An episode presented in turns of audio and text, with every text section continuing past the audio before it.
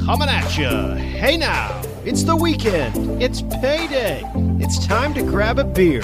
It's Brewing Company. Roll the open. I am not musically gifted at all. I sing in the shower quietly to myself.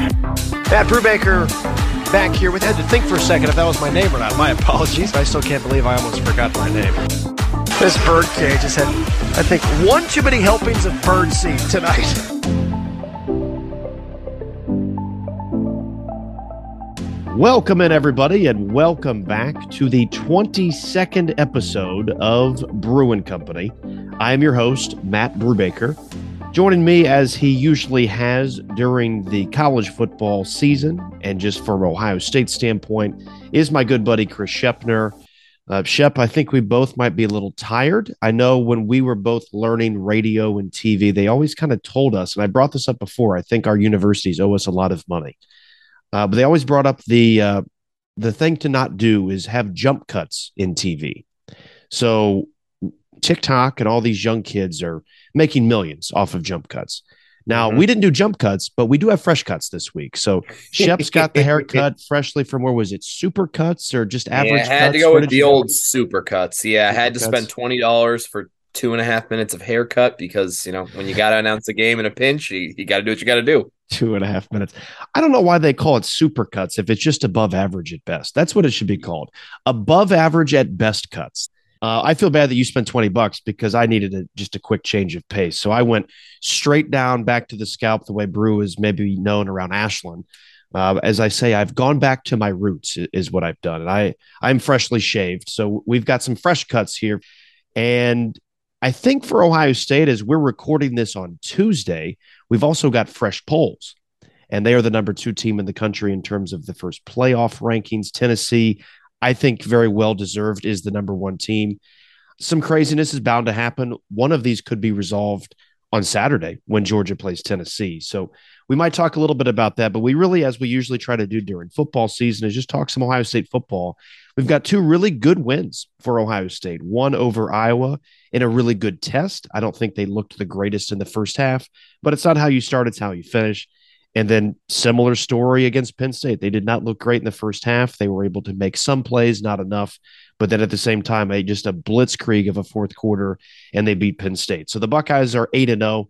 They've cleared, in my opinion, maybe their last hurdle before the big game on November the twenty sixth. I still feel very worried about Maryland. I might be the only one that's still on that train. I think it's just now because I'm going. And, you know, to his brother, he's got a good arm. They have great receivers. I'm starting to question our secondary a little bit more than I was in maybe the first five or six games of the year, but that might just be the the Penn State reaction in me. But we're going to start here. Uh, I'm not going to do a, a, money saving tip of the week. Um, it's been a weird week for me, and I I'm just not uh, ready to make jokes. So I do want to share a couple things. Uh, one of those, Schepp, is I took you guys up, you and Tyler Reed, on the Shake Shack idea. So I went up last week on Wednesday to, uh, I guess it was Beechwood. Do you know where Beechwood is, Schepp? Oh, yeah. So I, I, got to probably hang out with one of your boys, Bernie Kosar, for like two hours. got him to sign some stuff. And as I leave this really nice business office in Beechwood, I look over and I see halos coming through the gray clouds and the rain, and I see a Shake Shack. I'm like, sweet Lord. And if I would have known that the rest of the week was going to be terrible, I would have had two burgers, two fries, and two shakes. This might have been one of my favorite meals of all time. I'm a big steak and shake guy. I like it because it's quick, it's delicious, and they just knock it out of the park with those three items. I got to be honest, man, and I feel a little disloyal here. I think Shake Shack is like Steak and Shake in a tuxedo. That was mm-hmm. amazing. So I gotta I gotta thank you from the bottom of my heart, man. I might have to go back there this week as well. Shake Shack and you folks out there, I don't have a money saving tip of the week. I don't have a money blowing tip of the week. This is what I would tell everybody. If you want to spend a quality 16 to 18 bucks, go to Shake Shack. Outstanding. The service was great. The food is fantastic. The I even took a photo of my food. I've become a 13 year old girl. Phone eats first, Bru. Phone eats first. There you go. it was amazing, man. I got the I got the double whatever burger. I'm I'm mm-hmm. basic. I, I said this in the very first episode. I'm I'm not an eccentric eater. I got a double cheeseburger, basically. She rung it up differently than what it was on the menu because I'm a child. Yep. And it was basically a double cheeseburger with lettuce and bacon. Mm-hmm. I mean, God bless America. And the fries, holy hell, those fries were incredible.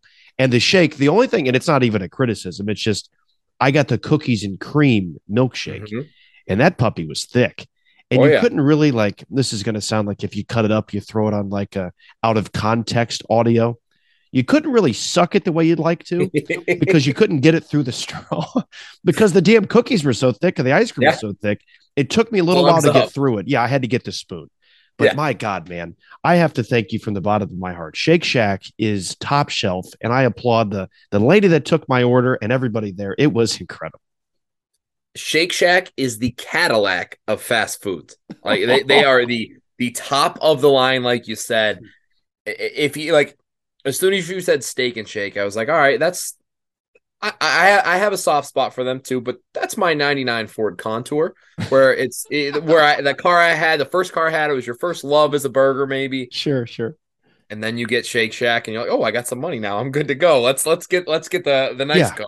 Yeah, and and you you have to splurge. I, I don't think yeah. it's a once a week or twice a week thing anymore. Um, and no. that's not that's a, of no fault of theirs. You are getting a great value at the Shake Shack. Mm-hmm. But I, I, think that's a good point. I, I think I used to work at insurance, and I don't know why I'm just very good at noticing patterns. I noticed a lot of the dumbest accidents and maybe some of the oddest people drove Nissans. Now, I ask this question to you very quickly. What car do you drive at the moment? Not a Nissan, it's a Kia. Okay. Nothing against the Kias. Hmm. But I just noticed that Nissans always, first of all, seem to be dinged. They're always, they look like they just got roughed up and they're always in the weirdest accidents. And some of the people I just didn't like to talk to. But then I see Infinitis, and they're just Nissans in a tuxedo, and they're not much better. But uh, Steak and Shake, I like good value, good price. Shake Shack, man, is the Cadillac of fast foods. I love that. That's a very astute observation. And I'll say this, and then we can get into speaking of cars, this might be the perfect segue. I've always I've always kind of thought I'm older than my age or act older than my age. I think a lot of people our age, Schepp, probably like Beamers or Audis or Mercedes. I've always kind of liked Cadillacs. I've mm-hmm. always loved the CTS V Coupe. And if that makes me sound like I'm 80, then so be it, because that is a beautiful vehicle. But I think the Shake Shack is the Cadillac of the fast food restaurants. So if I'm old liking Cadillacs, I like the cars and I like the Cadillac of fast food. And I just have to thank you again, man. It was delicious. The the next time you go, if you can handle a little, just a, like a little bit of a spicier sauce, get the the smokestack, and that has it still has your it still has your double cheeseburger, okay. still has bacon, but they add a little this like red pepper sauce that just gives you a nice little kick to it. And then your next milkshake get the uh the black and white. It's that's it's what like my a, boss got, and I think I regretted my decision. It's oh, it's excellent. It's basically like drinking a black and white cookie, and and really oh. what like I, I had to look it up to make sure after I had it the last time. Yeah, it's vanilla with fudge. That's what that's what the nice lady told us, yeah. and I was I was a little intrigued, and I I just I'm a cookies and cream guy. That's what, I, that's what I, I got the first time I ever had it. When. I was in New York City and I had it for the first time, okay. I got the cookies and cream, and then the next time, and I, I haven't switched since. It's black and white every time for me now. Well, I feel bad, man, because you went to the the just above average haircut place and you spent twenty bucks on something that I did in five minutes in my shower. Yeah. Uh, I think I might have you in short. I also might have you in short in another subject. Um, but I feel bad that you wasted 20 bucks on a haircut that you could have done, or I could have given you, I could have given you the tips on the brew cut and and you could have gone to Shake Shack this week yep. instead of getting the the not so super cut. Exactly. I do think it's funny that you use Cadillac as a reference because we were driving up to Beechwood last Wednesday. My boss was the one driving at the time. I was in the passenger seat of this like sprinter van. And it's pouring down rain the whole drive up. It's like a welcome to Cleveland moment. Of course, it's going to rain going to Cleveland. So we're driving up there, and I just, as a passenger, because I'm usually not one, you just look around a lot. I'm looking to see where the hell are we? And this guy's driving like a maniac, and that lady looked somewhat cute as a passenger. And I looked over, I looked over to my right. Keep in mind, it's pouring down rain. I look over to my right and I see this green Jeep without doors. Keep in mind, it's pouring down rain without doors. And this jabron is wearing like this all green overcoat. It's like a onesie, but for adults. And he's he's driving this this Jeep in the pouring down rain. He's got no doors. And because he doesn't have any doors, he doesn't have any mirrors. Now he's over to my right and he's coming onto a, highway of at least 65 miles per hour. And he's hauling ass in this Jeep. And the, the rain and the mist is flying behind his wheels. And I'm like, I told my boss, I'm like, Jeff, look, this guy, he's got no doors. It's pouring down rain. This guy's a moron. Like, if you have no doors in a car, I'm just going to say this check the weather. And if that's your only car, then you're a moron. I, I just don't understand that. But the best part of this, and this is why I had to put him down in the welcome as the doorless Jeep guy. The best part of this whole story was because he had no doors, obviously he didn't have any mirrors. He had to check to see if he could change lanes. I swear to you, Schepp, he leans outside the car, leans outside the car. He's also got like this hood on. Looks like he's going to go paint something.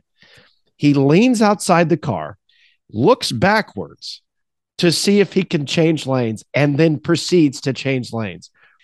But it, it was it was hilarious. So the doorless Jeep guy, um, I even I even wrote down his license plate. If you see this guy, honk at him and, and wave at him. Don't don't flip him off or anything.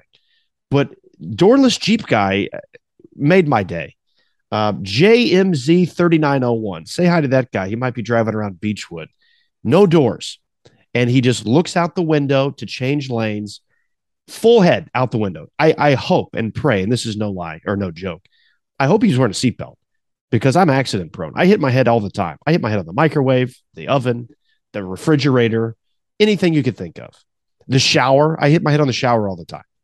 I hope he doesn't hit his head on something when he's doing these these suicide lane changes.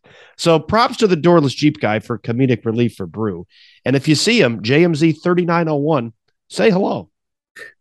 I don't know how that car is driving around at that point in October in Northeast Ohio. Like that car's made for Malibu. That's where that's supposed to be. You're not right. Eh, you don't need that unless it's August here. And even still, just use the damn air conditioning. Come on. Am I ignorant? I don't know this did he buy that vehicle without doors or do you I, take them off? No, I think a lot of those Jeeps come like that, uh, which I, have never really understood. I don't understand the allure of it. Like, do what you need to make a quick getaway that you can't close, open, and close the door? I don't understand. I mean, what what purpose of what is the what's the functionality of that vehicle? The only Drive thing that beach, I can think that's all of, I got. I don't know. Yeah, the only and you can't take anything to the beach because if you leave it in the jeep, they steal it because there's no damn yeah. door to stop them. I just don't know what what purpose it serves. I I think the only thing it would do is if you really got to take a dump, and you're like, man, I I cannot waste any extra seconds. This has got to be the most efficient and most fluid and most proficient execution from getting into house and out of car and into toilet. That's the only thing. But if you're going to drop $30,000 just because on an off chance you might have had one too many Shake Shacks and now you got to go shake something else out, that's a dumb that's a dumb decision. I, I don't understand the functionality of that vehicle whatsoever. So if you a if you have if you only have one and a half seconds to spare, you're already in trouble. Though you're yeah. not going to make number one. But number two, as you're ranting, all I can think of is have you have you seen the movie? I'm going back to the '90s here. The the, original Bad Boys. Yes, Will I have. Smith, Martin Lawrence. That's the intro scene when Martin Lawrence is eating his cheeseburger. We brought this full circle here.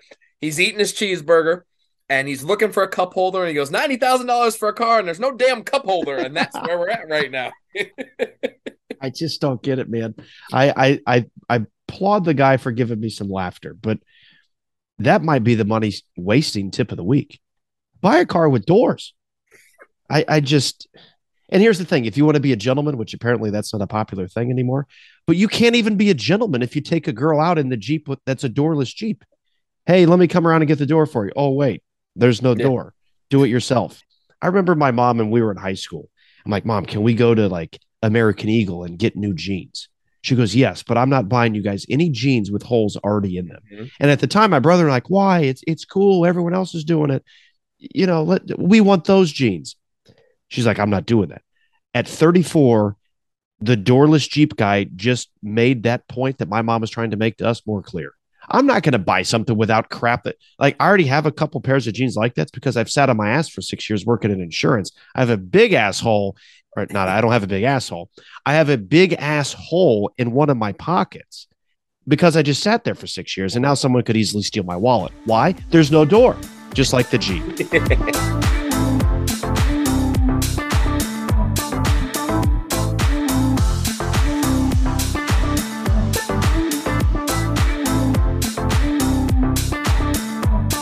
how we were able to pull that in full circle is incredible. I don't know how we flawlessly transition into Ohio State, Iowa. Maybe we blew the doors off Iowa. I'm not sure. There you go. That's what we're going to have to go with. that might be how you do it. I'm amazed that Iowa is that bad on offense. I was very impressed that our defense didn't give up stupid points and they didn't really earn anything. They had a field goal. Their defense is incredible. That defense should be awarded every week a game ball and then a hug because that's not fair to those guys. And their special teams is really good. If you give them, think about this, man. If you give them Illinois' offense and Iowa's defense and special teams, all of a sudden we've got ourselves a really good West opponent for whoever plays in the Big Ten championship. That's just my overall thought. I'm I'm shocked, and I feel really bad for those defensive guys. They came out and we were losing at some point because you know Captain Jack Sparrow or Jack Campbell, or not to be confused with whatever the kid's name was. I know you were at a bachelor party. You might have been uh, drinking a little bit, but you bet. What were your overall thoughts on what I thought was a really good win? I think a lot of people overreacted, but it was a very good win. We, you and I talk about this every time we we talk about people's sports reactions in the world we live in, whether it's because of gambling, whether it's because of fantasy. If you don't blow somebody out and beat them by 60, it's not a good win. And that's true. beyond frustrating because that's not what conference football is all about. Mm-hmm. Iowa did what they do. They punched us in the mouth defensively. But like you said, I do feel bad for that defense because they have to overcome an offense that we made fun of for a good 20 minutes the last pod. By the way, we were right. Uh, it, we we didn't 10. make fun of them enough. Like we yeah. did not. We overestimated them because they scored ten and seven were. I'll, I'll give you six if you want to say the kicker made the extra point. a touchdown was from the defense. Like they they did everything they could. They got them a lead and they really held the Buckeyes in check in the first half. You know, if Tommy Eichenberg doesn't have that pick six before the half, mm-hmm. we're going in a half up nine, and you're kind of like, Ugh. On the flip side, never once thought we were going to lose that game, even after no. the pick six, because they couldn't move the ball physically. To just to, to just to show how impressive Iowa their their defense is, they, they held the Buckeyes to 360 yards. Nobody does that. I no. mean, Ohio State on Saturday against Penn State had 452 yards. And if mm-hmm. I was quicker, I would have been able to tell you that was probably their lowest output of the entire year, with the exception of maybe Notre Dame. That's impressive. I, I think I just feel really bad. And I think nepotism is getting in the way at Iowa because I think it's a, a well run program, but it could be very well run.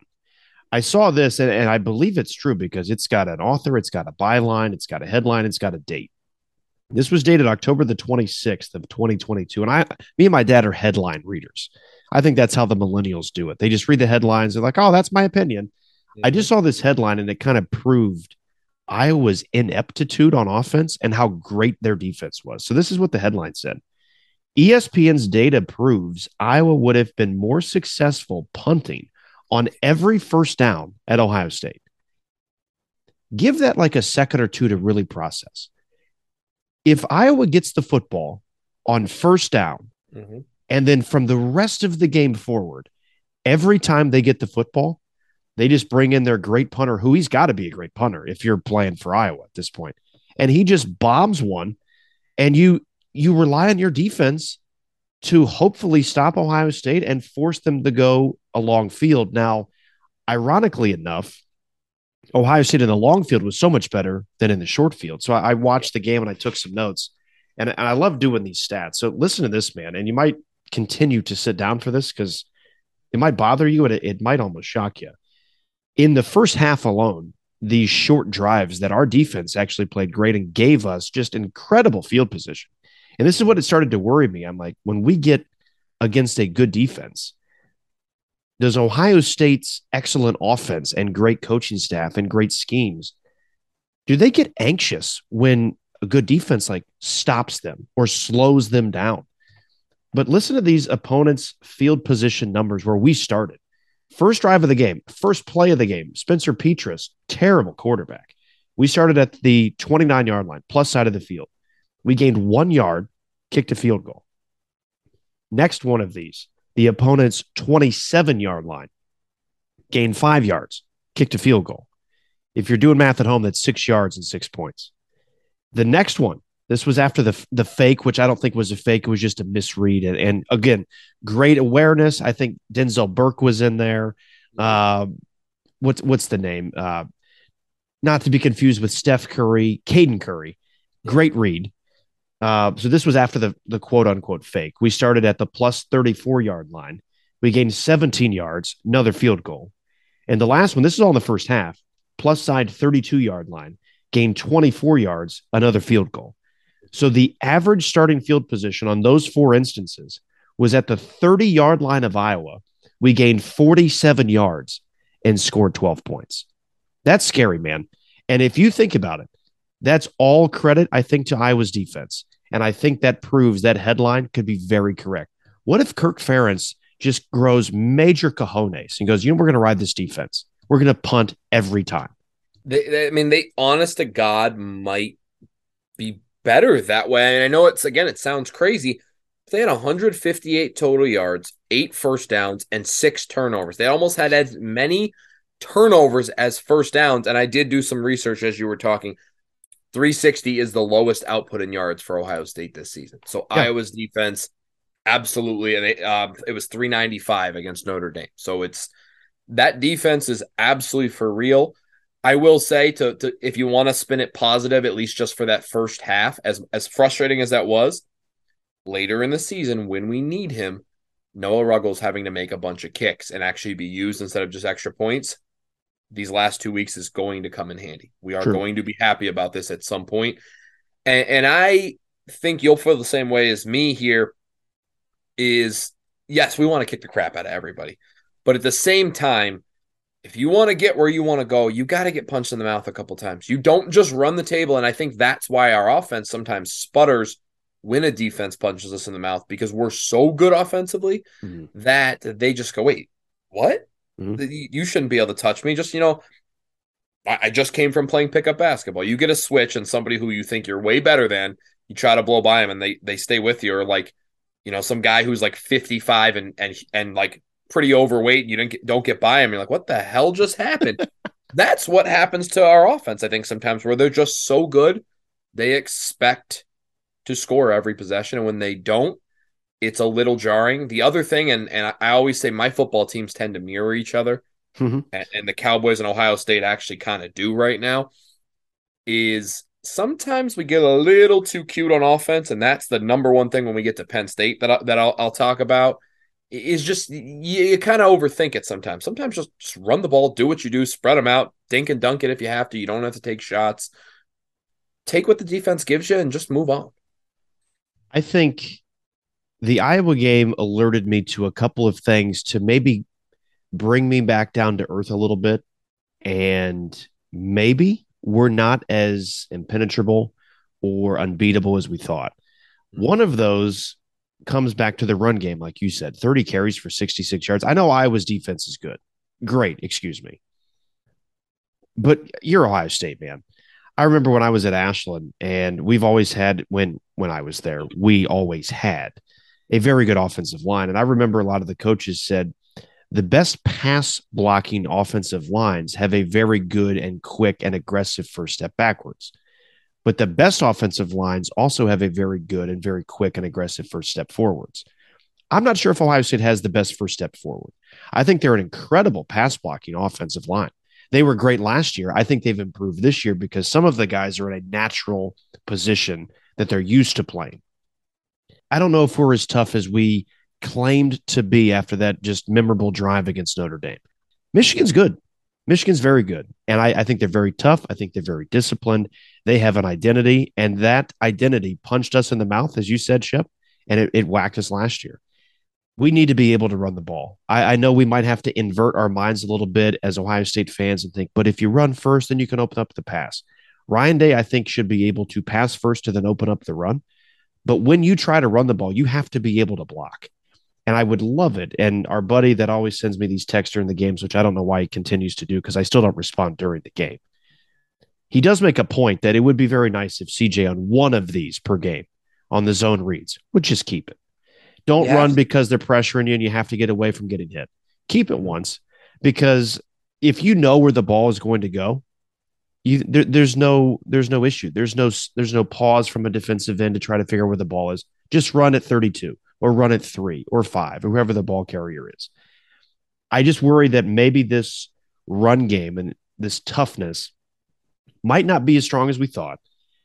And I am a little worried about the defense, at least the back end of it. Um, Cam Brown injury is that a phantom injury as well? I, I know they said that Jaxon was on a pitch count, and it just so happened to be that his pitch count was up when he hobbled off the field because he re-aggravated the injury against Iowa. Mm-hmm. You can't tell me that that's just a pitch count. There's something going on there. We'll talk about that a little bit more when we talk Penn State. Cam Brown, I don't know. Did he get hurt because he got pissed in the Iowa game, threw his helmet? That's when he got hurt? Because I didn't see him after that. I think they're making right. up injuries it's been it's been odd I, I would say with some of that. I mean we, again we'll talk about Jaxon and just you know when you have this much talent sometimes you'll let somebody get off the hook with an injury and say let's go give somebody else a shot. Um, let me back up your run game stuff though and what where it's alarming. The, the last two weeks total 164 rushing yards in two games. Ohio state hasn't had an output that low in one game yet this season and that's the last two weeks. Oh boy that's a punch in the face. Yeah that's staggering, man. That that's that's not good. And think about it this way. I, I know that's that's a negative. That's just what it is. But it's weird at the same time because we've scored 98 points in the last two games against great defenses, by the way. Now, we've also had some help from the defense. I understand we forced 10 turnovers in the last two games. Again, God bless Jim Knowles and Beyonce Knowles and anybody else. but we've been outgained on the ground each of the last two games. So you're going to tell me that we rushed for like 160 some yards in two games and we still scored 98 points. We only gave up 159 yards on our side in defense, but that's really not a testament to us. That's just doing our job. I mean, you yeah. can't go up against an all time historically bad offense and give up like 300 some. I guess maybe we can lead into Penn State, but also have this discussion like our halftime discussion. Mm-hmm. We talked about the injuries. I, I, feel really bad for Miyan. I, I don't know if the the chain gang, as they would call them, maybe screwed something up, and that was part of why he got hurt. I hope he's okay. Uh, Ryan Day said earlier this week that it's nothing serious, which I don't know if he knows what's going on with his injuries. I don't know if he knows what he's allowed to say about injuries because right. someone's getting hurt every damn week. Mm-hmm. But I bring that up to, to talk about the Jaxon Smith-Njigba thing. I love Ryan Day, but that pitch count thing that he said it was when he came out is BS. There's no way that's a pitch count. You cannot tell me. I'm not a big coincidence guy. I, I, I believe what I see. There is no way that someone could convince me to say that on just the play that he runs upfield, I think it was like an out pattern, and he comes up hobbling, that that was pitch 20 or 25 or whatever the play count was. I'm not sure what the number was. There's no way this is this is my thought, and I don't know my ass from a hole in the ground on what's really going on. I know he was in Florida getting a second opinion on this injury, so it's that, that's never good at, at the co- collegiate level. By the way, that's no. not that's not normal. And if you're at a school that doesn't maybe specialize in medicine, then maybe you're Different. at Ohio State. I mean, you go to Ohio State for two things: become a doctor or play football.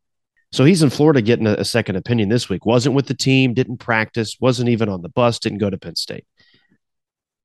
It could be good and bad. The bad is this is a hunch. I don't know anything. My gut says he doesn't play the rest of the year. If he tries, it's not a considerable impact or contribution because he's still getting hurt. And be like, Bru, how do you know? I don't know. But what I've seen is every time he tries this, it, it doesn't work. And I think that stinks because in his season this year, he's got five catches for 43 yards. Xavier Johnson's got more production. I think it's a testament to that wide receiver room that we came into this year knowing we had the best receiver in the country. We lose him, and I still think we have the best receiver in the country, and that's Marvin Harrison Jr. It's incredible. The, the, only argument on that is is that Jordan Addison kid from USC who transferred from Pitt. That's the only other guy that if you held an NFL, the NFL draft right now, that you would take over Marvin. That's it. What about that uh, that hooker or not hooker? He's the quarterback, the Hyatt. Um, That's Hyatt, where you meet yeah. the hooker. Yeah, you meet the He- hooker at the Hyatt. He's been it's weird. That's been such a weird season because if he I, I've watched a lot of Tennessee he's open. Like he he works himself open, but their offense is very different. Like I have not seen him make all the catches that Marvin's had Okay. to make. The highlight he he has a lot of touchdowns. Yep. But I don't he he is not as a complete a receiver, I would say, as Marvin. That's fair. I, I just go back to what we had talked about, it, and Tyler's not able to make the episode this week, just with some um, some personal things with his family. So I wish uh, him and his family the best. Uh, so Tyler, if you're listening this week, uh, we're thinking about you, buddy. But we we mentioned it the last time that the three of us were together, that the offense would just be just I'll use a Bruce Drennan line. It would just be arousing to think about. Jaxon Smith-Njigba, Marvin Harrison Jr., Emeka Egbuka, Julian Fleming, Cade Stover. Throw them all out there and just try to stop any one of them. I just don't see Jaxon coming back. If he does, like he's tried to, I think he re re injures himself. And there, there's two then lines of thought after what this theory is of mine. Again, I don't know anything. This is just a hunch. There's two things. One could be good, one could be bad. The bad is we'll never see him play and he'll go he'll go pro. I just hope everyone remembers like his last real impression was that Utah game. And mm-hmm. boy, what a lasting impression. But I would say the possibility that could be really good and maybe a little selfish for me and for you and for Ohio State fans is he hasn't put really anything on film as a number one receiver. He easily could be the best slot receiver in the country, and he hasn't played this year. But if he wants to kind of prove to the NFL and the scouts and the teams that maybe had interest in him last year that he could be a number one, there's film that's lacking. So does he think, do I do I invest in myself, come back, put this on film? You know, you know who else did that? Chris Olave. He came back when he easily could have gone pro, and he's like, "Hey, I trust this quarterback who's coming in. I want to help transition him to be a stud." That guy is C.J. Stroud, and look what Chris Olave is doing in the NFL. He could easily think I could really benefit down the road and maybe make more money by coming back, getting healthy, putting a lot on film as a number one guy, and then you might be, I don't know, drafted like Ja'Marr Chase. So there's there's bad, and there's also potentially for really good. And I know it sounds selfish.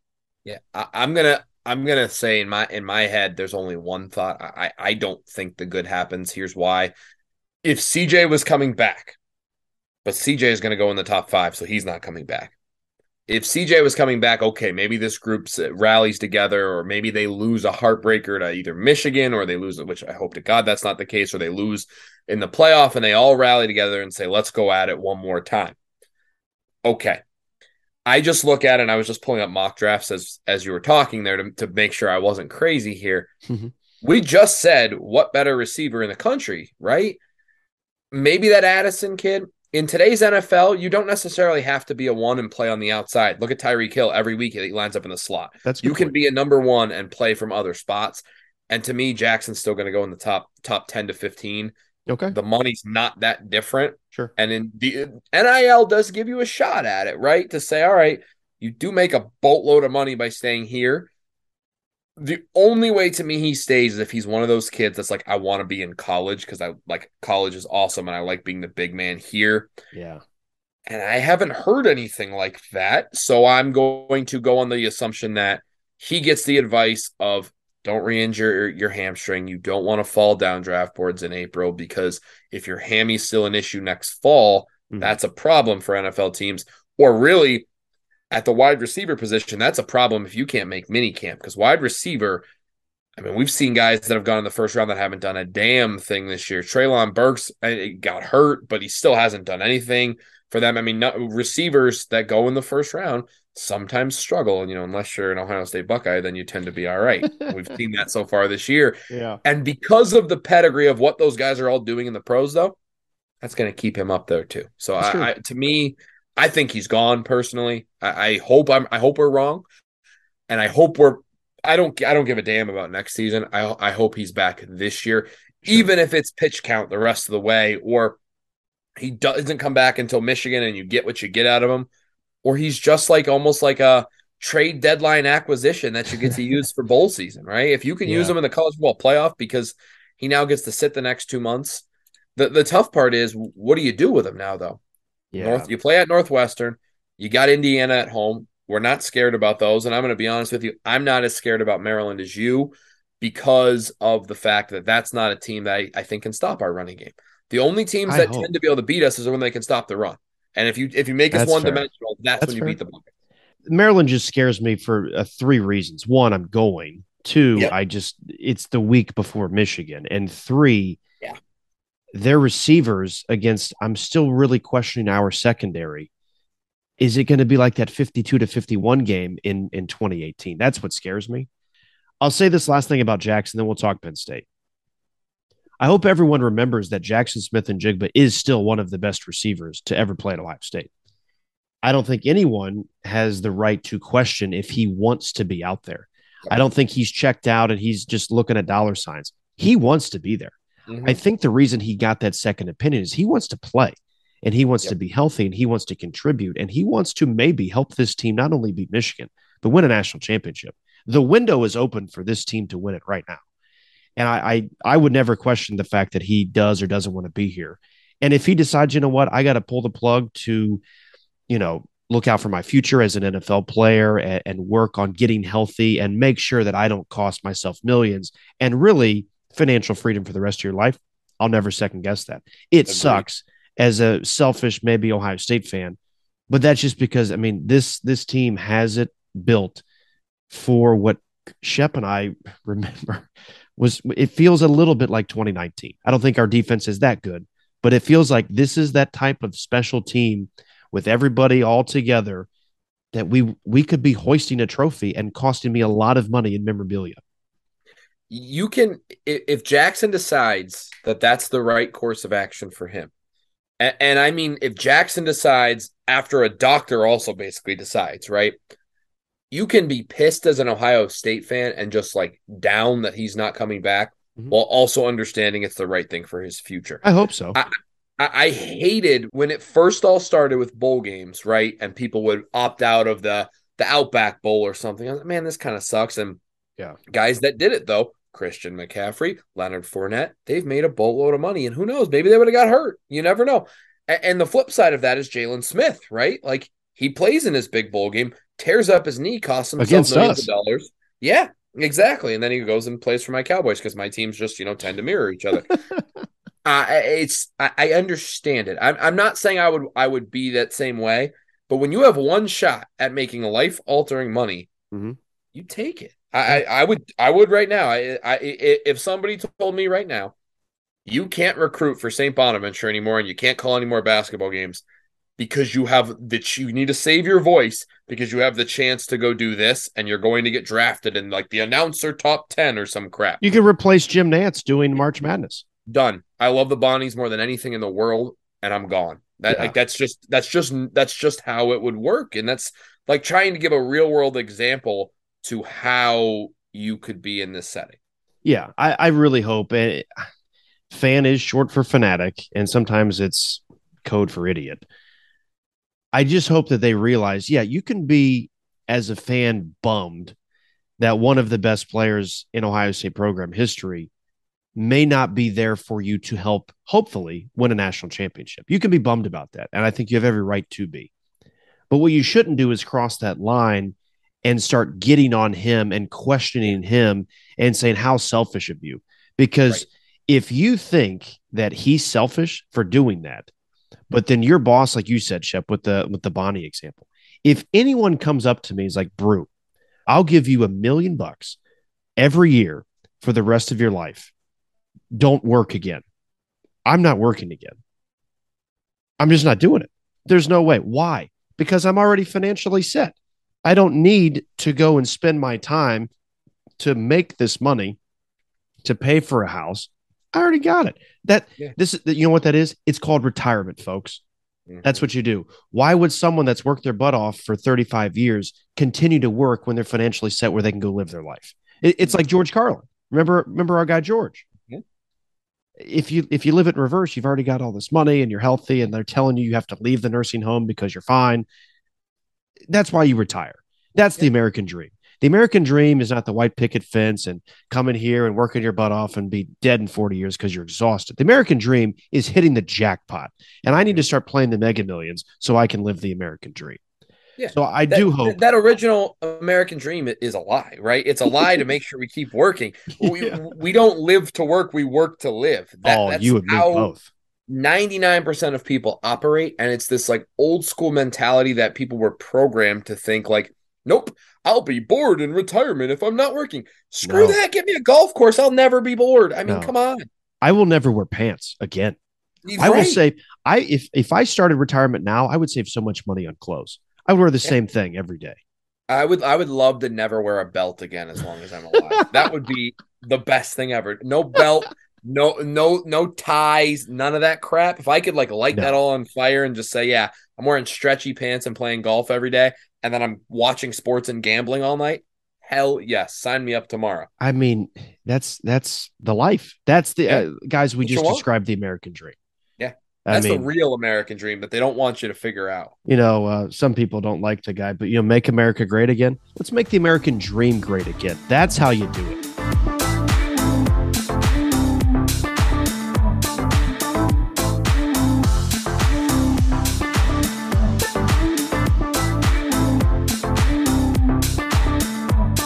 We do need to talk Penn State because that game was just wild. And I, I need to start out by saying this. I'll still say to anybody that tries to tell me or Schepp or anyone else that has a, a passion and a fire that burns inside of them for a team or something, it doesn't matter if it's sports or not. But for me, it's Ohio State football. For Schepp, it's Ohio State football as well.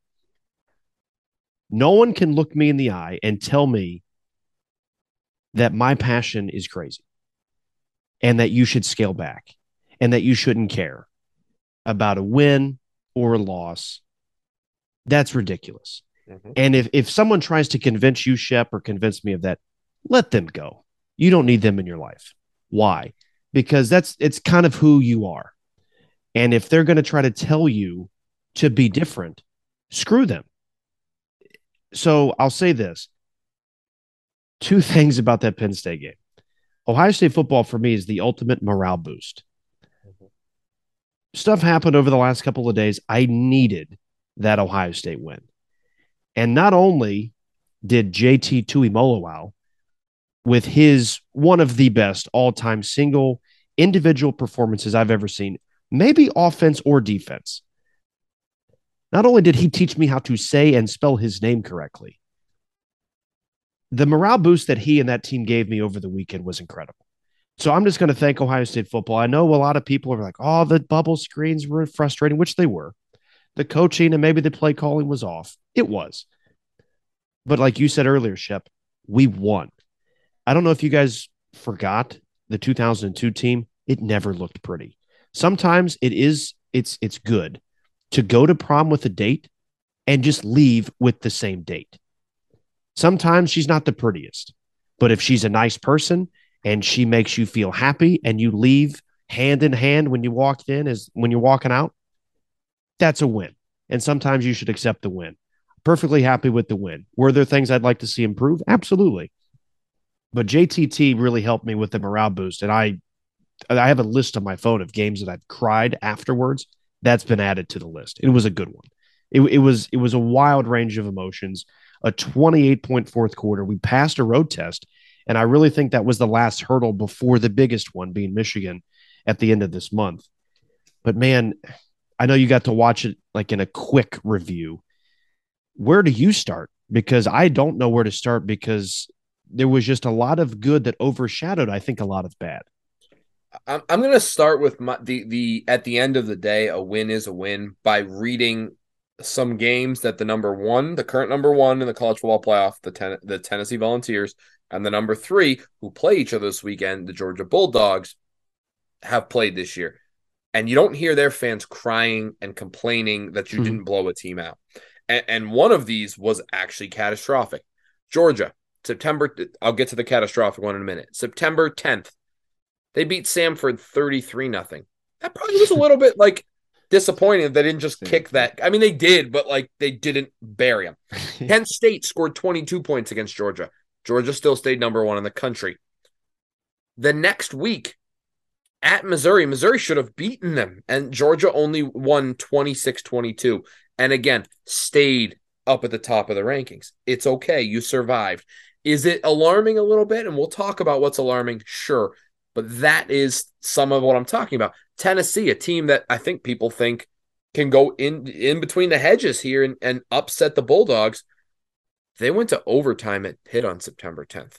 they needed overtime to win that game. Neither team was ranked when that game happened, I believe. And Tennessee's where they are. They beat Tennessee beat Florida by five. Nobody thinks Tennessee's very good.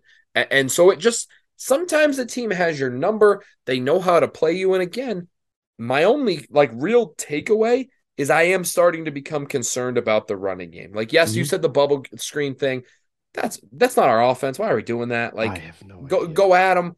Maybe you're a little scared of Joey Porter, but guess what? We have our own guy in Marvin Harrison too that you don't need to be afraid or throw to the other side. Then instead of just running bubble screen, it, it, that that made no sense to me. That's what teams do that can't run the football right? Like that is yeah. you you watch it every Sunday. You'll have a couple teams that can't run the football. They flip those bubble screens out there to try to be the extension of the running game. Yeah. I, I don't I like don't, that. I don't like it. That's our athletes are too athletic. You also run a bubble screen when you have receivers that can block. Like you know who's good at running bubble screens? The Arizona Cardinals. Why? DeAndre Hopkins is a great blocker. You, when you have that great blocking receiver, mm-hmm. you can run that kind of stuff. I think a big void of that part, maybe of the offense, is missing because Jaxon Smith-Njigba is an underrated blocking receiver. Yes. I think Julian Fleming is a very good blocking receiver. Marvin Harrison, not the best. That's okay. He's yeah. he's the best receiver in the country. There's going to be something he's not proficient at. I just want to read some of these point totals because I find it still funny that a lot of Ohio State fans are complaining when you hear these numbers. I'm going to read just the wins over almost the last two full seasons. Point totals 44, 54, 49, 49, 52, 77, 45. I skipped one for a reason. 48, 56, 59, skipping another one for a reason. 33, 54, 66, 52, 59, 41 45. Guys, we have an excellent offense. I mm-hmm. skipped two for a reason. One, the first one was Notre Dame. We scored 21 points, and that was a statement win against, I still would argue, a great defense.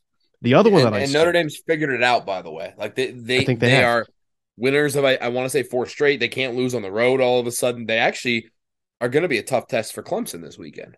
I agree. The other one that I skipped, it was 26 and that was at Nebraska last year. And that's why I'm worried because I was at that game last year. That's why I'm worried about Maryland. But you other than that, and if something happens against, I Maryland. swear to you, I'm gonna I'm gonna call Porter. I'm like, dude, if we have the the tums that we have to take mid second, mid third quarter, I'm just gonna have to kill our Big Ten road game every year idea. Yeah. But we had 26 in that game. Other than that, the lowest point total was 33. Can you Ask any team in the country. They're like, I would kill to score 33 points as like a high. That's yeah. our low.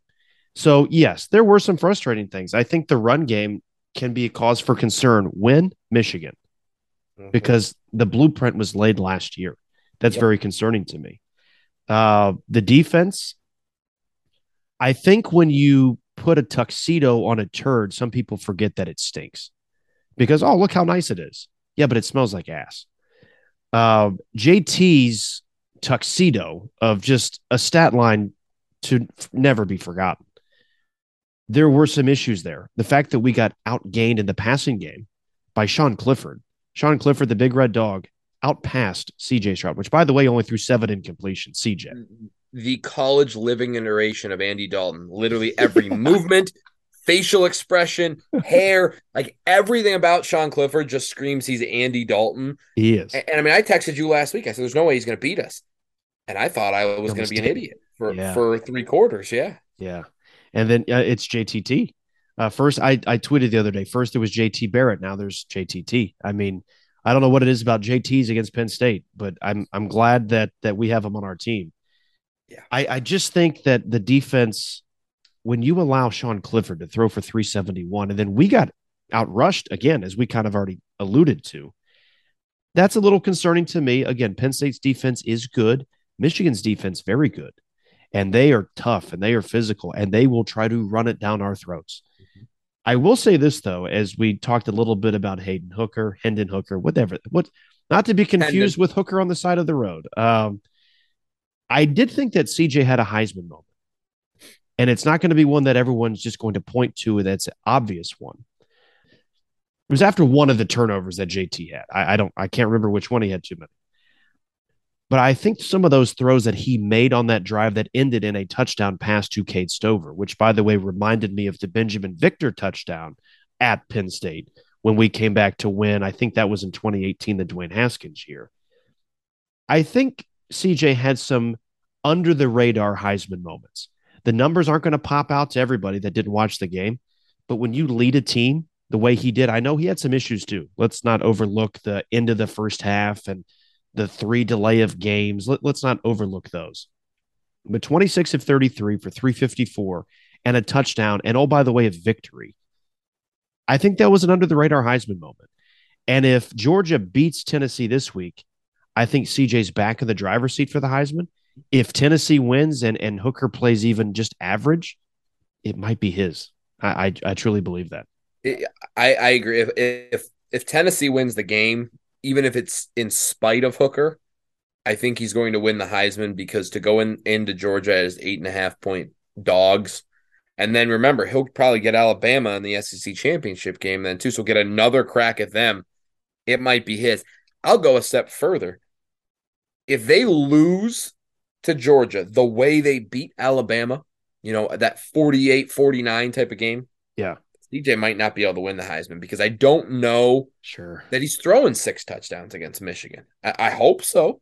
I hope that game looks like that. But I, the way Michigan wants to run the football, Yeah. they could impose their will again. And I'm not saying they win the game, but they could change things a little bit. So it, it'll be interesting how this goes because I, I would say Hooker is the front runner now and is past him. And, and we both have been over. I, I would love it for him if he could win it. Sometimes I don't like when I, when a guy wins it when you want to win a national championship because they, Troy they pull a Troy Smith. Yeah, bingo. you, you you get on the banquet circuit circuit and you, you put on some weight and yeah. sometimes I like the idea of like, all right, Hooker wins it. We play against Tennessee, and then Smack CJ's got something a little chip on his shoulder, and there you go. I, I think it'll be interesting just to see how this competition plays out between. I, I really think it's the two of them. Some people Yeah, say it's still be- Bryce because- Young. Because of his injury, I think he Yeah. would really have to. They'd have to run the table, but I mean, LSU, even though that would, is a big game on Saturday, he'd have to like throw six touchdowns against them to me, and then go beat Georgia or Tennessee in the SEC championship game. And realistically, it'd be more impressive if it, if it was Georgia. Right. and he went nuts against them.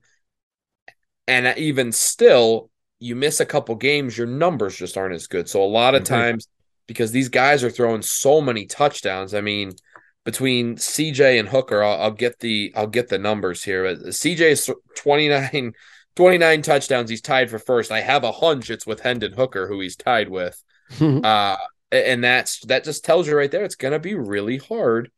No, no, Hendon Hooker's only thrown for 21, but I'm sure there's some rushing touchdowns. He's only got one pick too. though, too. Yeah, he's By the way, what do you think our over under has been so far in using the word hooker on the episode? Today? I know, right? If you catch us out of context, it's it's not good. We are not soliciting. I swear to God. Yeah, we're up to 11 hookers on the episode tonight. 11 hookers. And you can all meet at the It's- Hyatt. You know, it's got to be really interesting when you get anybody with a last name that could be taken out of context. It, just because, like, you have to think about. I mean, and you've done this from from announcing games Oh. over the years. You have Oh. to think sometimes about certain names and how you how you say what you're gonna say, and that just to make sure there's no innuendos. You don't Yeah. slip. Like you have Slip? to watch that, and like I have a but on the flip side, it leads to like some funny, like somebody like Iron Eagle saying something crazy that just is hilarious. So, I have like, have like to, my favorite Iron Eagle call, and it's so it's so like Disney movie clean okay. was when the ball got stuck and he calls it a wedgie always, and it was in Brooklyn. So it goes, oh, Brooklyn wedgie. It's so funny, but it, it's so stupid. It- it's great. which your job for the next like two minutes after I tell this short story is to keep me back or bring me back on track. So I, I just have an idea on how either of these two kids could win the Heisman. That Yep. that's where you need to bring me back to because a lot of the time I'll talk and I forget Perfect. how I got there. But when you were talking about names and as an announcer, y- your your job is to not only get their names correct, but then just do your job. Yep. I had one time in my career where I purposefully, purposely, maybe that's why I'm not doing radio. What's the word? Purposely, yes. Where I mm-hmm. purposely said a person's name wrong because of how they pronounced it. So I was at Ashland doing football and basketball games. This was a women's basketball player at the University of Findlay. Big rival for Ashland. Ashland Findlay, they don't go together. And I learned that this past week again.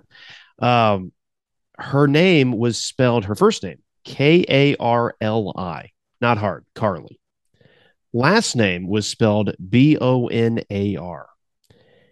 It was pronounced, uh, well, you get it. Like, Yeah. Yep. you got it. So I asked, you know, as a as a good play by play guy would do, if you don't get a pronunciation guide, or if you get one and you're worried about how you pronounce the Mhm. last name of B O N A R. We've already said hooker. We can't say the other word. Well, Yep. I think people are smart enough to put the pieces together. Yep. But I asked like their AD or, or somebody, hey, how do you say this this girl's last name? Just curiosity. And he told me. I'm like, holy hell. So I walked back up to the rafters of Findlay. I'm like, yeah, I'm not saying that. There's no way. No. Because as professional as I am, I'm also a child. I still think farts are hilarious. So if I'm going to have, and she was a great player, by the way, she was a starter and she was a three point specialist. So if, how am I going to say that name six, seven times? Let's say she scores 20 points. Let's just say she makes 10 field goals. I got to say that last name 10 times without laughing. And I do the games by myself. So if I start laughing, I start making myself you're laugh because I think I'm funny and I'm the only one that does. I'm I'm done. And I probably get fired because Ashland has Judeo-Christian values. You can't say that on the air. I, I couldn't. So I pronounced it Bonar.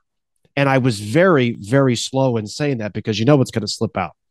But Mhm. I, I couldn't I couldn't do that. That's the only time that I got the pronunciation wrong on purpose. I'm not saying that on the air. I'll, I'll give you one here. Um, I was just I had to look it up to remember. UMass has a guy named Trent, B U T T R I C K Buttrick. But if you if you aren't quick enough, it, it's just it's a very it's again we're children and you see a name and you just go wow that's and you, almost instantly feel bad right because you're like this kid's definitely t- ta taking a bunch of, of teasing and ribbing when he was young Yeah. so you just yeah, you have sometimes that it, it happens and you have to you have to catch yourself and just make sure. It just feels like we're going back to our conversation of the best NIL names Oh yeah, like I, from could, a couple shows ago. yeah, we'll we'll we'll get a Oh. basketball one going at some point this year. Yeah. With college hoops starting this week, which is just insanity to me that it's November.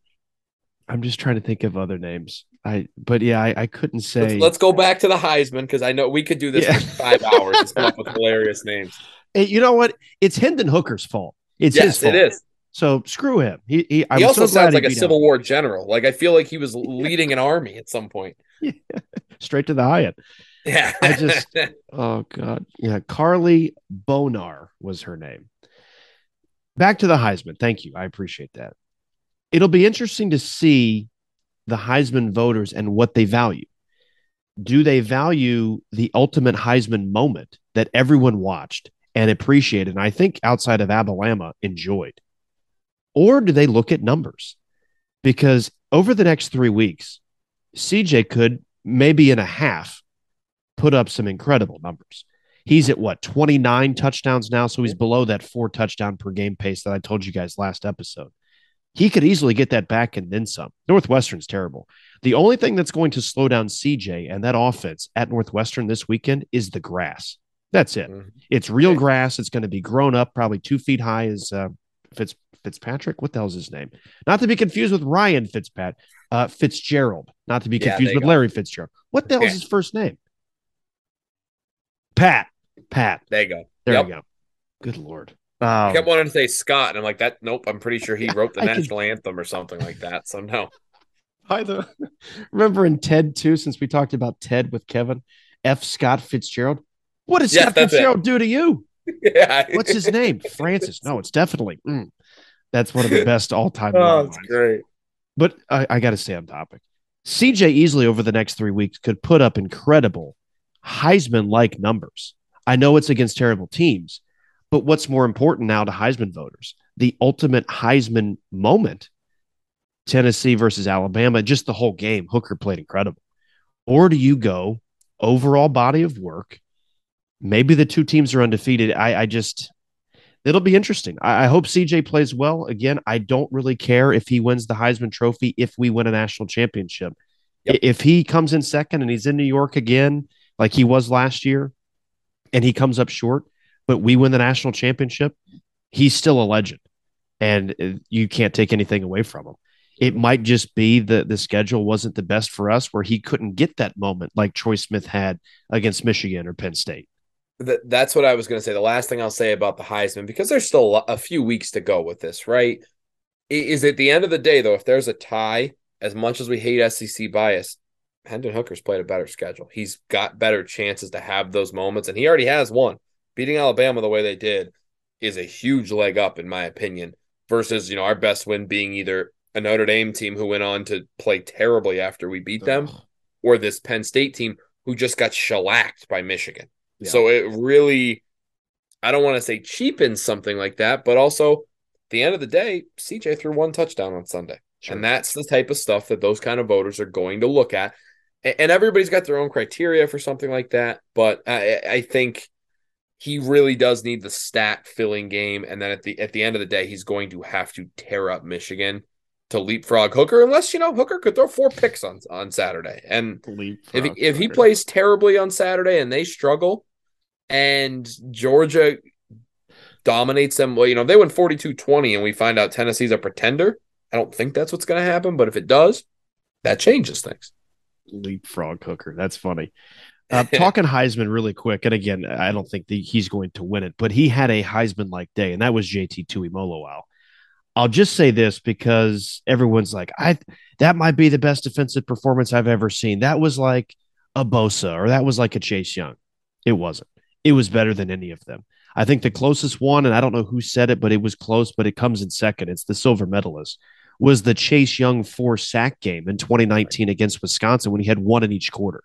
That's close. JT's was better. And it's not even close. JT had as many touchdowns as CJ on Saturday against Penn State and he he just willed our team to victory. I, I don't think if his stat line was just any less than what it was, we may lose that game. So we talked about CJ and the Heisman Trophy, but JT, if you get a Heisman Trophy for the week, it goes to Tuimoloau. It's like when you play NCAA and you have the Heisman moment classic score.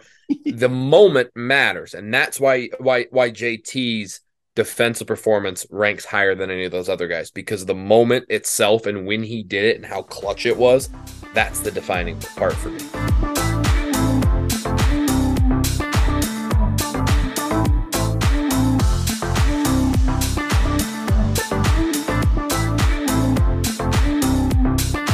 Ohio State over the last two weeks has delivered two, I think, good wins uh, by the margin and the scores we put up.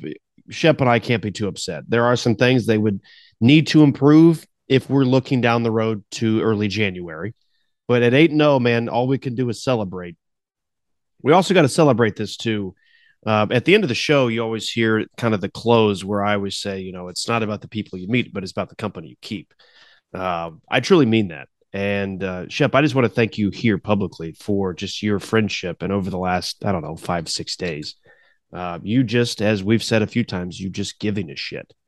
Uh, I really didn't want to do this episode this week, but then I was like, I don't want to let you down and all nine people that may listen this week. So I think when you said, "Hey, let's just do this and let's have some fun," I, I appreciate that. I appreciate you, and uh, I appreciate the Buckeyes winning the damn game. So I know we haven't drank yet. I haven't cracked open the uh, the traditional sound. Uh, I wasn't going to, but I figured, you know what? Let's not let whatever happened last week affect the product here on the field. You know. So to JT Tuimoloau, because I'm going to be saying that name very clearly. It's not going to be like Carly Bonar. It's going to be very clear. but to JT Tuimoloau, CJ Stroud, Marvin Harrison, and all those Buckeyes that saved my ass this weekend, this one's for you. And the funny Beautiful part is, sound. the funny part is, I told Schepp before we started this last segment, I need to go get a beer. And I come up here, and I keep in mind, I wasn't going to drink at all on this episode. And I open the first one. I'm like, damn it. I needed to have the sound effect. So I had to go get a second one. So I wasn't going to drink any of them. Now I'm obligated to drink two. You ever see Hey. Jungle to Jungle? Yeah, oh yeah. Remember Mimi Siku, which roughly translates to cat piss? And he learns like English from Tim Allen. And he goes, What what mean obligated? And he goes, Well, it's when you have to do something you don't really want to do. Later on in the movie, he goes, Oh, I was just obligated. He goes, You obligated to be with me? I'm now obligated to drink two beers when I didn't want to drink anything. I had a water and a Gatorade for God's sake.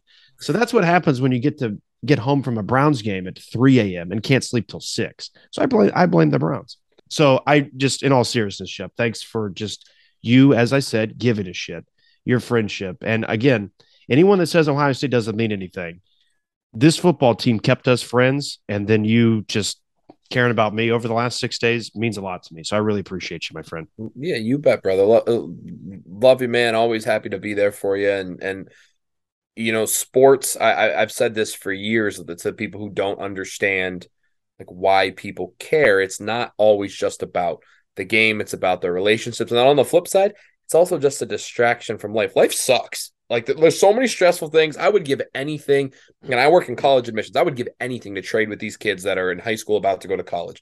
I would give anything to just go relive that uh, college experience and have no responsibilities, no bills, no tough decisions. Just hmm, what what crappy beer am I going to drink on Friday night? That sounds awesome.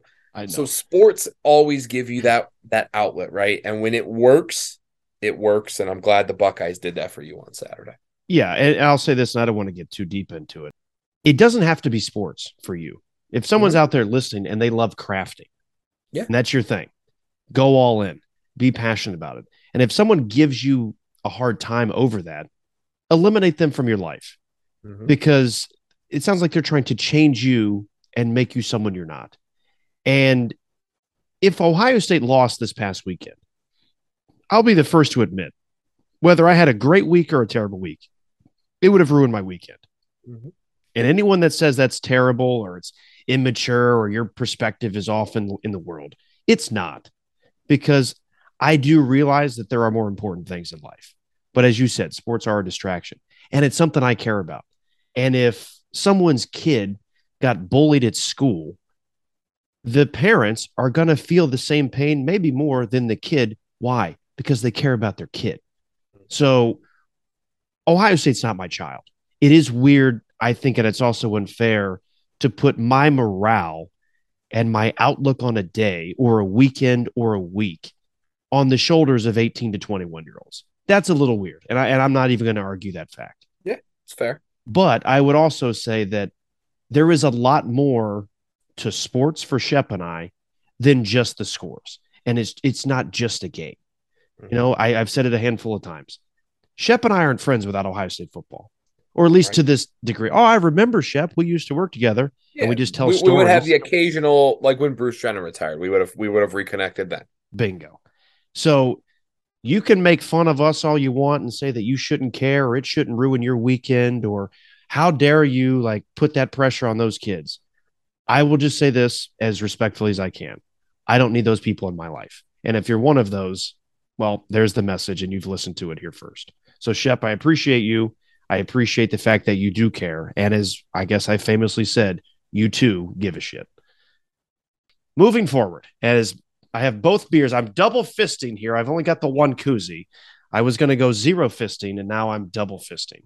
So we have trivia as we usually do, as I've always said on now 22 episodes. We have a game at the end of the show that is co-host specific, and you guys might know the game by now. It's called Stump the Schepp.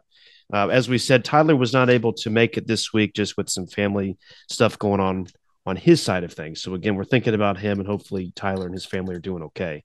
So we're just going to try to stump Schepp alone. There's no gambling this week. I did have the Shake Shack afterwards. I think uh, Schepp, you might owe Tyler, but that you don't have to worry about it. He's Yeah. not here to collect, so you're fine. Yeah. But this week we have five questions, and it is on the around the theme of Ohio State and Penn State and their and their series or their history. So we have five questions. I always put down on the sheet, Schepp, that you want to try to go for four of five. Nope. Would you like to try to go four for five this week, or would you like to try a different number? You want to try Yeah, five for five or four? Let's say let's say four because I refuse to say sixty percent at three for five is winning because it it doesn't feel like you're winning, but we'll try for four for five and see what happens. Okay, I'm I'm glad you didn't say five for five because then I think No. it would just make me more mad about the Wendy's thing. So I just the big you can market it all you want. You can call it a biggie bag and Reggie Bush can dress up as French fries, but it's still a ripoff. That that's the last thing I'll say. So you're gonna go four or five, is that correct? yeah, let's let's give it a shot. All right. Four or five Schepp is going for this week in Stump the Schepp. It's Ohio State and Penn State series trivia. Question one Back in 2006, Ohio State beat Penn State at home 28 to 6. Which player did not have a pick six in that football game? Was it A, Malcolm Jenkins, not to be confused with Michael Jenkins? Was it B, Donald Washington, not to be confused with George Washington? Or C, Antonio Smith? Oh wow, that is a you're really taking me back there real fast. Um let's go with B, Donald Washington. Complete guess. And that is a correct guess. Donald Washington. I remembered the Jenkins one. That was the first one. And then once you said Smith, and I was like, wait a minute. I feel like he jumped a short pick six potentially then too. If I'm if I'm not mistaken, I think Donald Washington might have had a pick six against Texas that year, or maybe Ooh, just an that makes sense. interception. Uh, and I actually had to look up another corner because I remember those two. Malcolm Yeah. Jenkins was the first one, and Antonio Smith. It was a, it was almost an easy interception. I just thought he would never get to the end zone. I'm like, dude, Yeah. run, go, move your ass. So, yes. right. He, he, his speed was like a linebacker playing safety always. I don't know if you could use the word speed. I think he Yeah, just exactly. moved. Exactly. Like when I ran down to get the beer and I ran back up the steps, I fell. That's not speed. That's just careless. I think Antonio Smith, he just moved. But yes, you're correct. Donald Washington was the guy that did not have a pick six in 06 against Penn State. Number two, in Stump the Schepp, Schepp is one for one. This is true or false. This is A or B. It's it's not hard to figure this one out. Sometimes these ones freak me out even more. In the 31 to 24 double overtime win at Penn State in 2014, JT Barrett had more rushing attempts and more rushing touchdowns than passing attempts and passing touchdowns. Was that true or false? I'm gonna say true, but I, if it's false, I'm gonna kick myself. But I'm gonna say true. Well, don't kick yourself, my friend, because you're correct again. You are two for two. It is true. JT in that game, it's a wild box score. It is unreal. He had 20 rushing attempts for 75 yards and two touchdowns on the ground and went 12 of 19 for 74 yards, a touchdown and two picks through the air.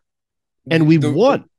Right. The the reason I was like, ah, I don't know if it was the next year, I would have said definitely because that was his best year as a passer. When we kind of thought he was a pocket passer, and then he It turned was. into just this like like run up the middle quarterback that that Oh. Urban turned him into at times. So, um, all right, I'll take it though.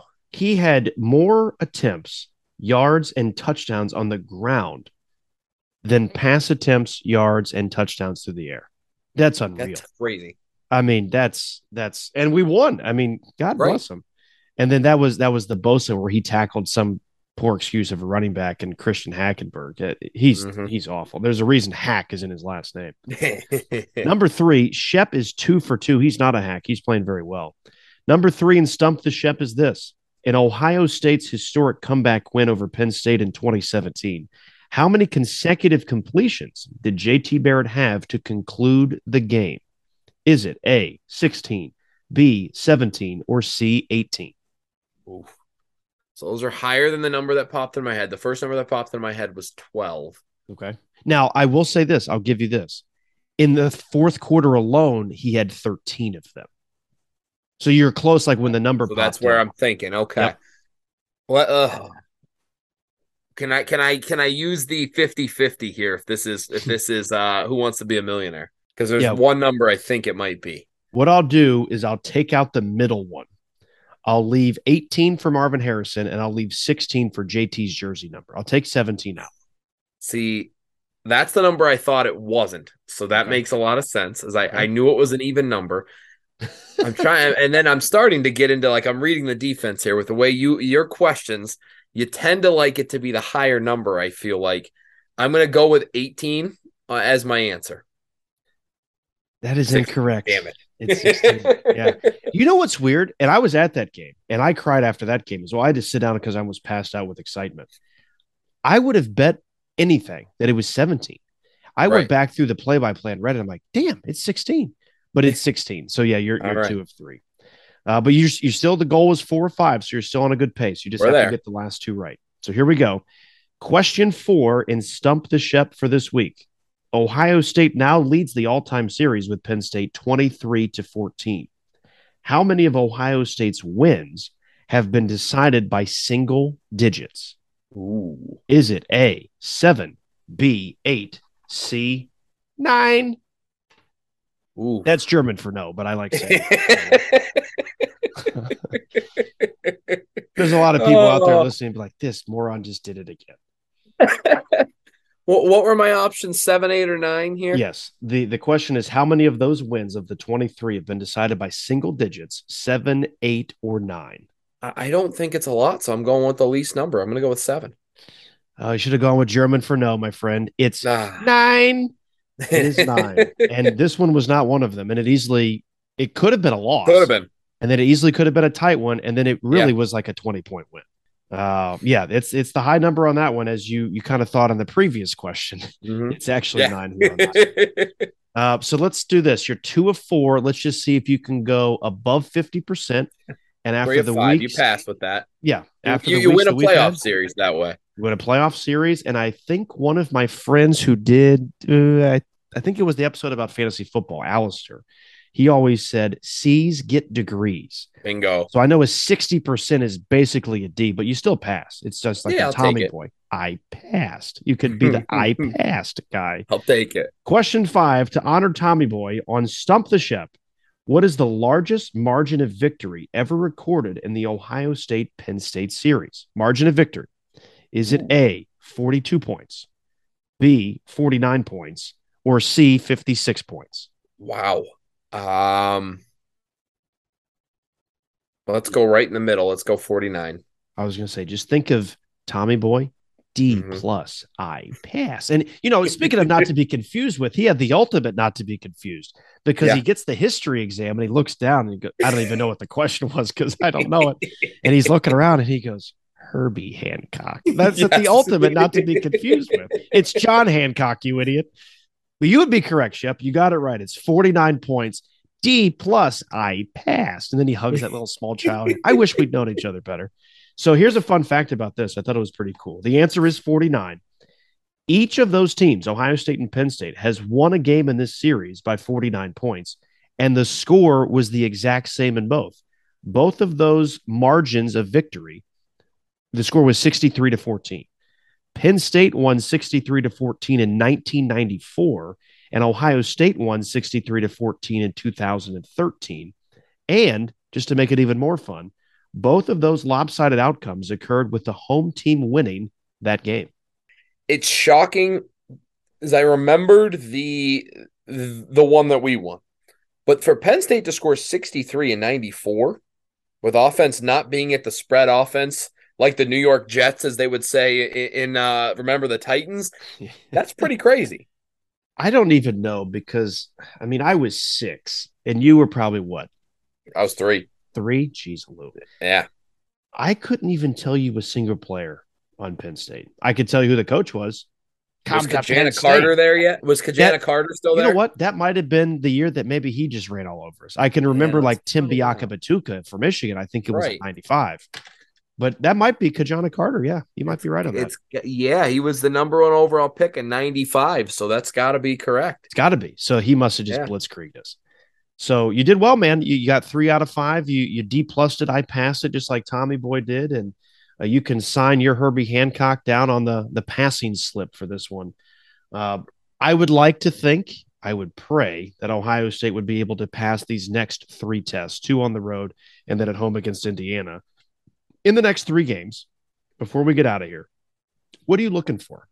Are you intrigued by something? Are you trying to maybe, excuse me, watch a little bit more closely to see if CJ can maybe put up Heisman numbers? What are you excited for? I, the outcome should be done already, hopefully, again. But what are you watching for? What are you excited for? You know, I I, I just want to get there at this point. Like, don't slip up. I, I don't want any sort of issues. Get everybody healthy would be really one of my biggest things. If you're if you're looking at, I I had to look up Ki-Jana Carter's stats, so I got distracted there. Yeah, what, 19 what are they? nine- I'd like to know. 19 carries. Now, first off, look at an old time box score from 1994. It's it's wild just looking at this, but Is it written? Um, Is it in it basically it's it's you can tell it was like printed and then photocopied and it's like kind of off centered and it's it's nuts. but he ran 19 times for 139 yards and four touchdowns. Holy hell. Four Yeah. touchdowns. Wow. Four touchdowns. Yeah, which makes sense when you score that many points, but That's almost Um, as yeah, good as Tuimoloau's game. Yeah, exactly. Uh, I, I my biggest thing is really let's get through the next three weeks without injury and no slip ups. Right? I know it sounds simple, but just you know, don't even make it close at Northwestern. Your favorite by damn near forty points. Just put them away. Indiana's been a team who in the past has been frisky against us. They're not very good this year. I don't worry about that. And then just get a lead when you go to Maryland, right? Just get a lead. Don't let them hang around. Bad teams hanging around can make issues happen. You don't want to screw around with that because you want to be able to, in that game, get your guys out in the fourth quarter. You want to get ready for Michigan without having to just actually look ahead, right? You, you really want three clean weeks, feel good, get the running game going, kick the crap out of them in every way imaginable, and and get ready f- for redemption, really. I I want to see a road win at Maryland because I'm going. And Yep. I'm just excited to see my buddy Porter and his brother Drew, and maybe he wants to be in Maryland this time. Uh, we'll get to see some of the national monuments out in Washington, D.C. I think that'll be fun. Mhm. But on the field, what I want to see outside of obviously three victories are dominant victories early. Get the guys in, get the guys out. The last thing we need going into Michigan is, oh, we played CJ into the third quarter to try to get Heisman numbers up, and then he got dinged. That's what I don't want to see. Nope. I want to see us try to get back to the identity that I think we set early against Notre Dame that we are tough. Push some people back, get angry. And if they're not going to do it, let me do it. Um, and the other thing, the last thing that I would want to see, I kind of want to see JSN. Maybe I have the the guts to say that maybe we can win a national championship without him. But if we can get him back and healthy and a full contributor for Michigan or Illinois or whoever else maybe, God willing, we play after those. Man, I just, I just, I want to ride this train and I want everyone to be fully healthy because the window, it might close after this year. Because Kyle McCord, by the way, is not the guy next year. He might be a great kid. He might be the leader of the student senate. I don't care. He is not the leader of Ohio State in the offense next year. You may be starting a true freshman next year. Yeah, what's the one kid that we can't say his Uh, name? Gotta um, play I- against Penn State before we can pronounce it. Dylan Uh, Raiola, I think There you go. Yeah, not to be confused w- with ravioli. Yeah, I was going to say something a little more inappropriate. I'm glad you. I'm glad you. Said yeah, I went. instead. I went Disney movie rated for for a, a Tuesday night, but I was going Yeah, straight Brewing Company after dark. I should have said- this is. I'm with you on the JSN thing, and I'll go even a step further. I want to see him against Michigan. I'd like to see him beforehand, but I want him to play in that game, even if it's ten plays and he's a damn distraction, just to make Michigan think. And then, depending who you play the following week, I'm okay with sitting him. And I know Yeah. that sounds crazy, but you you can beat anybody else in this conference without him. You might need him for Michigan. I think they can win. With, I think they can win without him. I think they truly can win a national championship without him. But boy, it'd be nice to have him. Yeah, I just I don't want to feel the same way we did after 2019. No. And I think with Jaxon, you're just bringing all your cards to the table and you're ready to lay them down. Yeah. You and don't want a what if at the end of this season. You, you know, yeah. there's nothing worse in especially in sports when you do have that what if and, and seasons and you know, like I'm I'm gonna use St. Bonaventure as the example, and I'm actually gonna give two A10 basketball examples here, oh, just here because you're just getting ready for I, this week. That's exactly, I'm getting ready for for basketball season. But I yeah. think going with smaller schools sometimes can can like illustrate the point a little differently, right? So I'm gonna use St. Bonaventure for number one. St. Bonaventure should have won a national championship in 1970. Bob Lanier was the number one pick in the NBA draft that year. An NBA Hall I've heard that name. Hell, he was yes, St. Bonaventure. He, he did. He is a, he's a Bonaventure grad. He actually just passed away this year, so we're wearing oh, patches wow. on our, our, jerseys all year um, to commemorate Big Bob, and our court's named after him. I mean, just unbelievable guy. Everything he did after in his NBA career, and then after his NBA career, career he was one of the guys in the uh, what do they call it? The NBA NBA cares maybe, and it's yeah. and it's the it's how you know getting kids to read, and that's one of the things that he did. But anyways, Big Bob blew out his knee in the Elite Eight game and they get to the final four and they played against two seven footers against Jacksonville. Uh, and they Jacksonville shot 45 free throws, we shot 14. Oh man. So you have one of those what ifs, right? Of if Bob Lanier doesn't get hurt, do we have a national championship banner? What does that do to the profile of our university? Because we have a banner. Does that change a lot of things? You know the what that one... changes? You know what that changes? That means you don't have to go and recruit for your job. You get to sit at home and you're in your sweatpants yeah. and no belt and you get to right. sip on champagne. Right. Is what you get to do. Exactly. The other one, and it's more recent, and it's probably a little more relevant to more people, is the University of Dayton in the COVID year. I, have asked yeah. several Dayton fans that I've met over the years, how do you even function knowing that that team, who was a top four team in the country, maybe yeah. could have won the national championship the one time, probably in the rest of their history, they're ever going to be that good, right? and you don't even get to compete. Right. I wouldn't be able to function. And that's where you're saying bring all the cards to the table because you don't want this what if of if this guy didn't get hurt. And every every team has some sob stories with that, right? You always have the if this didn't happen, if that didn't happen, but you just don't want it to be something out of your control like this. So if his hammy could get better and he could play, you just want to make sure it's not, man, we needed one more playmaker and we would have been fine yes, it would be nice to bring everybody to the party. Mm-hmm. Everybody start dancing, crank up the music, and and just see. And if we come full strength and someone beats us, and there's no outside weird factors like those damn refs in 2019, and they just beat us, like I said, it's probably going to ruin the day, maybe the day after. But at the end of the day, it's sportsmanship. You walk up to a Tennessee fan or a Georgia mm-hmm. fan or whoever else, maybe not a Michigan fan, you shake their hand like, dude, you just you just beat us. Yeah. And if that's the case, so be it. But then you're not sitting there like, damn, I wonder if we could have beaten them with right. JSN. Because my question is from 2019 is if those refs just didn't get in the way and Tee Higgins, the the catch that wasn't a catch and then it wasn't a fumble return for a touchdown, all the and the targeting for Shaun Wade and all this yep. crap I truly don't believe Ohio State would have beaten LSU that year. But here's the thing we will never know. Exactly. And it's the it's stuff like that that keeps me up when I get back from a Browns game on Monday Night Football at 3 a.m. and I'm still awake at 6 a.m. It's that mm. type of stuff that keeps me up. It's the best and worst thing about sports, right? Like the it's what makes though it, it's what makes the thrill of victory so rewarding is the agony of defeat. I, I've got a really good friend who's a diehard Browns fan, and I'm sorry. Just, yeah, I mean, and but he is like he he's a he's a true fan, right? He will never quit on them. He might be pissed, he might be upset, but that's what you know. Fan is short for fanatic, right? And so there's the you know we I've seen a couple times where people come up to him, why do you like the Browns and like insult him for it? And it's just like you know what. I get to I I earned this. Like when they went to the, the playoffs with Baker, he earned, earned this. You can't. Yeah. It doesn't mean the same if you don't care about them. If you yeah. just jump in for the wins, yep. it doesn't mean as much. And that's what like we always say it, it just means more it means more when you go through a 2019 to be in this situation right now. Does this will sound weird? Does this friend of yours has have a spouse? He does. He has. Yes, he, he is married. Uh, his wife should know. I don't know this friend of yours, and I don't know the wife.